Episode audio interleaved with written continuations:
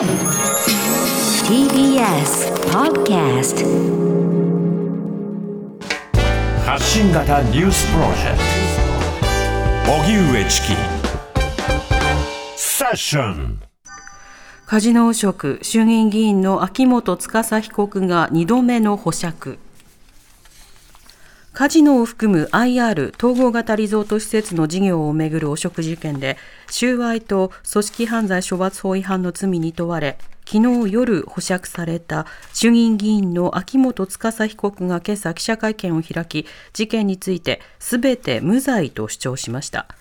この事件は当時 IR 担当の内閣府副大臣と国土交通副大臣を兼務していた秋元被告が2017年9月から翌2月にかけて中国企業から合わせて760万円相当の賄賂を受け取ったとされるもので去年2月に一旦保釈されましたが贈賄側へ買収の疑いのため去年8月東京地検特捜部に再び逮捕されていました。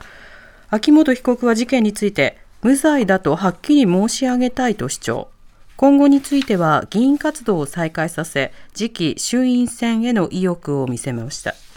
一方、秘書が地元有権者に香典などを提供したとして、東京地検特捜部は今日、公職選挙法違反の罪で議員辞職した菅原一秀前経済産業大臣を略式起訴しました。大規模接種センターの予約枠8割に空き。岸防衛大臣は東京と大阪で運用する新型コロナワクチン大規模接種センターの予約枠に全体の8割以上にあたる18万人分の空きがあるとして早期の接種を呼びかけました。その上で28日以降は2回目の接種で予約枠の多くが埋まっているとして初回接種の対象者に早期の予約確保を呼びかけました。予約の動きが緩やかになっている要因について岸大臣は枠が2週間分に拡大されたことや地方自治体での接種の本格化などを挙げました。一方、今月21日月曜からの開始を目指す企業の診療所などを利用した職場接種について政府は今日から受付をスタート。政府は昨日夜、総理官邸のホームページなどに申請から接種までの流れを記載した資料を掲載していて、今日から申請の受付を開始し、所定の手続きを経た上でワクチンや保存する冷凍庫が配送され接種が始まるとされています。職場接種をめぐって政府は接種を行う医療従事者や会場の確保を参加する企業、大学に求めるほか中小の企業については商工会議所などを通じて共同で実施することも可能としています。また、ワクチンを担当する河野大臣は、高齢者の接種が順調に進んでいることなどを理由に、今後は職場接種の普及に力を入れると訴えました。さらに河野大臣は福井県が医療従事者への優先接種を完了したと発表しました。立憲民主党本田議員の問題発言等が厳重注意。立憲民主党の本田平直衆議院議員が先月10日、性犯罪に関する刑法改正について議論する党内のワーキングチームの会合で、50歳近くの自分が14歳と成功したら、たとえ同意があっても捕まることになる、それはおかしいなどと発言しました。この発言が問題視され、昨日立憲民主党は福山幹事長が本田議員に対し口頭で厳重注意したと発表しました。本田議員は発言を認めた上で、私の発言は不適切であり、お詫びして撤回するとコメントしています。これについて公明党の山口代表は今日の会見で、義務教育の年代だから同意があったからいいというレベルではないと指摘、極めて不見識だと批判しました。田村厚労大臣、尾身氏の提言で釈明。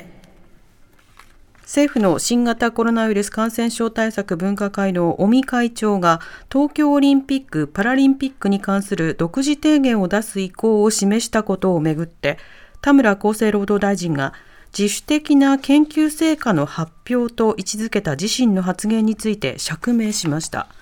田村大臣は勝手な研究と言ったと受け取られたと思うが自主的な研究は非常に重要だ誤解を招いたとしたら言葉の使い方を改めなければならないと述べましたまた丸川担当大臣は今日の記者会見で東京オリンピック・パラリンピックの再延期についてかなり難しいというのが今の実感だと述べました。理由として事前キャンプの準備などが具体化していることを挙げました。そのような中 JOC 日本オリンピック委員会の経理部長を務める52歳の男性が昨日東京品川区の駅で電車にひかれ死亡したことが分かりました。これまでのところ遺書は見つかっていませんが警視庁は状況などから自殺とみて調べていますアルツハイマー病の新薬をアメリカ FDA が承認。アメリカの FDA 食品医薬品局が7日、日本の製薬大手エーザイとアメリカのバイオ医薬品大手バイオジェンが共同開発したアルツハイマー病の新薬を承認しました。アルツハイマー病の新薬承認はおよそ18年ぶりで、今回承認されたアリュカヌマブは認知機能の悪化を抑えるとされています。これまで症状を一時的に軽くする薬はありますが、病気が進む仕組みに直接作用するとされる薬は初めてで、田村厚労大臣は画期的な治療薬だとした上で、審査をしっかりやって安全性、有効性について確認していきたいと述べました。今回 FDA は臨床試験からは効果は不確実としましたが、患者に新たな治療法を提供するため迅速承認という手続きで承認。条件として有効性を確認する検証試験の実施を義務付け、期待通りの効果が得られなければ承認の取り消しもあり得るとしています。児童8人が犠牲になった池田小事件から20年、今日学校で追悼式。2001年、大阪府池田市の大阪教育大学附属池田小学校に包丁を持った拓磨守元死刑囚が侵入し、児童8人を殺害、教職員ら15人が怪我をした事件から今日で20年を迎え、学校では犠牲となった8人の遺族や教職員、在校生らおよそ130人が出席して追悼式が行われました。事件発生時刻の午前10時10分過ぎには黙祷が捧げられ、在籍する教職員でただ一人事件を経験した真田匠校長は、学校が安全で安心して学べる場所であるように努力を続けると述べました。また東京秋葉原の歩行者天国で17人が無差別に殺傷された事件から今日で13年現場では犠牲者の友人らが訪れ献花を行い冥福を祈りました